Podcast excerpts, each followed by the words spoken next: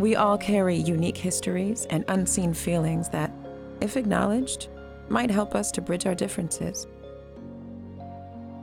Welcome to Sidewalk Ghosts with Richard Radstone.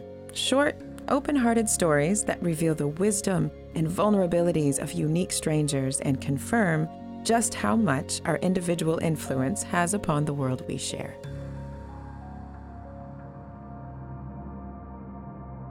I had such a sharp tongue where I would say things and it's not straight out like an insult. It would just be like a a flow of words, but there was something piercing in that.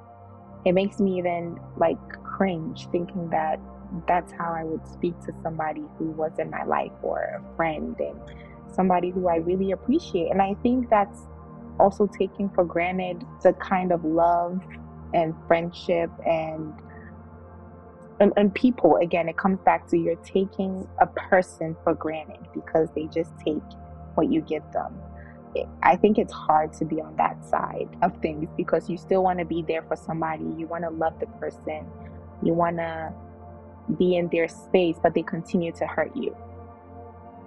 And you continue to have patience and continue to be consistent. That that is a hard place to be in. I did not know her then, nor can I stand witness to the time her words were sharp and piercing.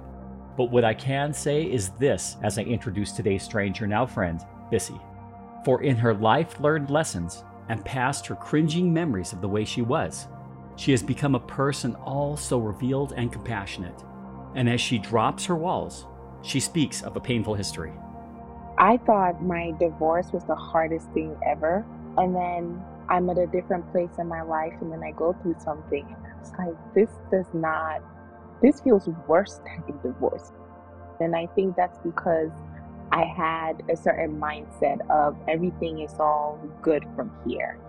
And obviously, after leaping over that, I had some time of refreshing and relief that everything is smooth sailing. And then I realized I had nobody to go to. And I wouldn't go to my mom because, first of all, she's not close and I don't want her worrying. And I wouldn't go to my dad because I just say kind of same thing, you know? And I don't know who I can trust enough to go to. And even if I can trust somebody to go to, I don't want them to feel like I'm weak or I have issues. And it's like, well, to see really everybody does, you know, go through those things. And it, it's not to make it about us or like whining or whatever, but it also does come with its burden, its pain point.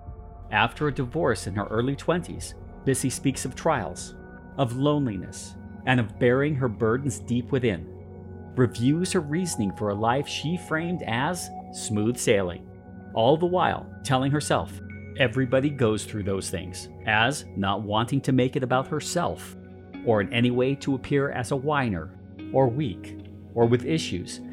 She chose instead to nurture her pain rather than to trust others.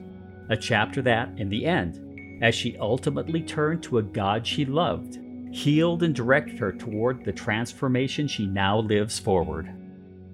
We're all here to hold each other up, and where I'm weak, I gather strength from this person, and vice versa. I believe having a community, a place where everything that has been frowned upon or shunned, like just like like normal things in life about talking about our pain and vulnerability race a space to bring the things that are normal to normal and really hiding things and muttering stuff under our breath to actually unlearn those things but to learn how to talk about the things that we go through um, relationally even how to talk to a friend about something or a relative or how to love a relative that's difficult to love or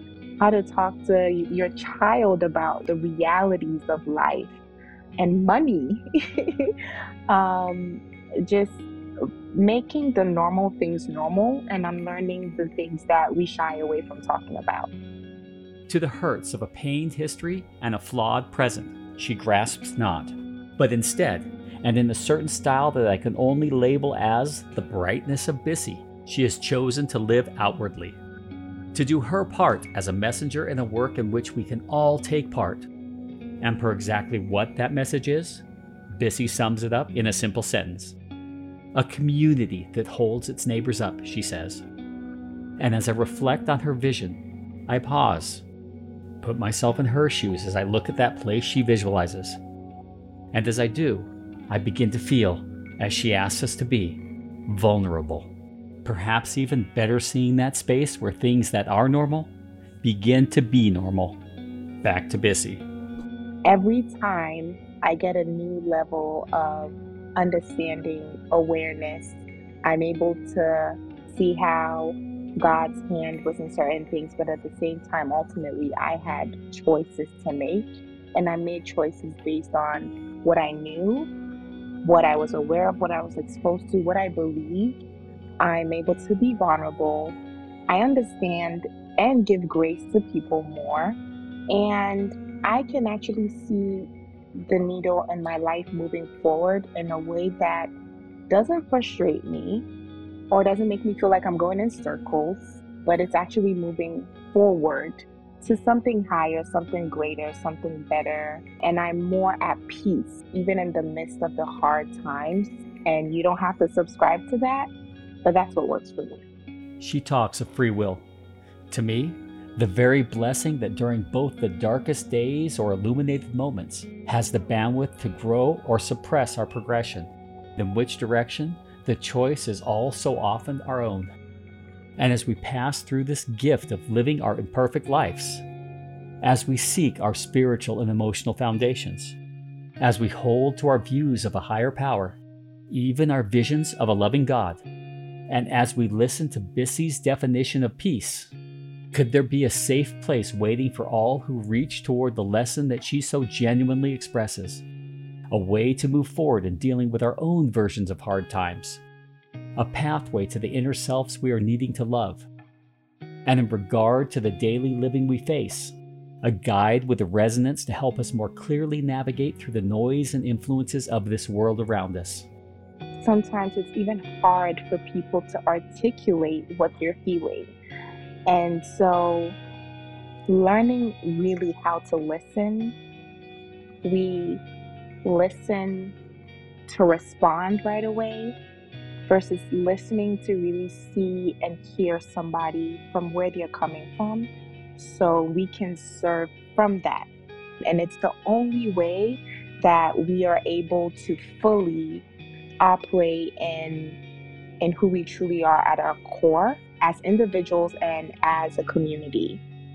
Again, Bissy speaks of community. Yet, as we ponder this unifying notion, as we walk within the boundaries of our own countries, our own cultures, and our own homes, let us again pause. For as we take a break to look through the divides and profiles that tempt us, might we more openly see the individuals that make us all so uniquely human. Embrace the joy and even the pain we see. And as we do, to breathe in the reflection that is right in front of us back to Bissy as she offers us this affirmation. Really recognizing that you are unique, your tendencies, complexities, the inner workings of who you are all come together to make you you, and nobody can do you better than you can do you.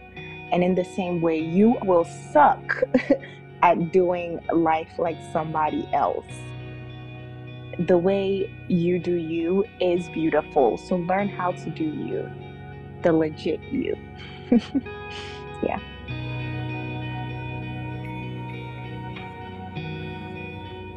Bissy, thanks for being with us on episode 59 of Sidewalk Ghosts, number 60, just around the corner.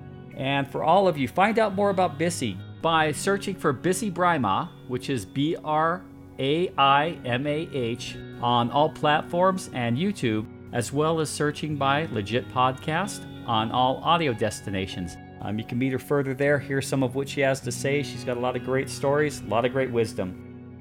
Always trying to find new people to talk to, so if you'd like to be on Sidewalk Ghost, it's really easy. just go to the website, sidewalkghosts.com, go to the podcast page. There, there's a form you can fill out, or simply send me an email. Tell me a little bit about yourself, and I'll do all I can to get you on the show.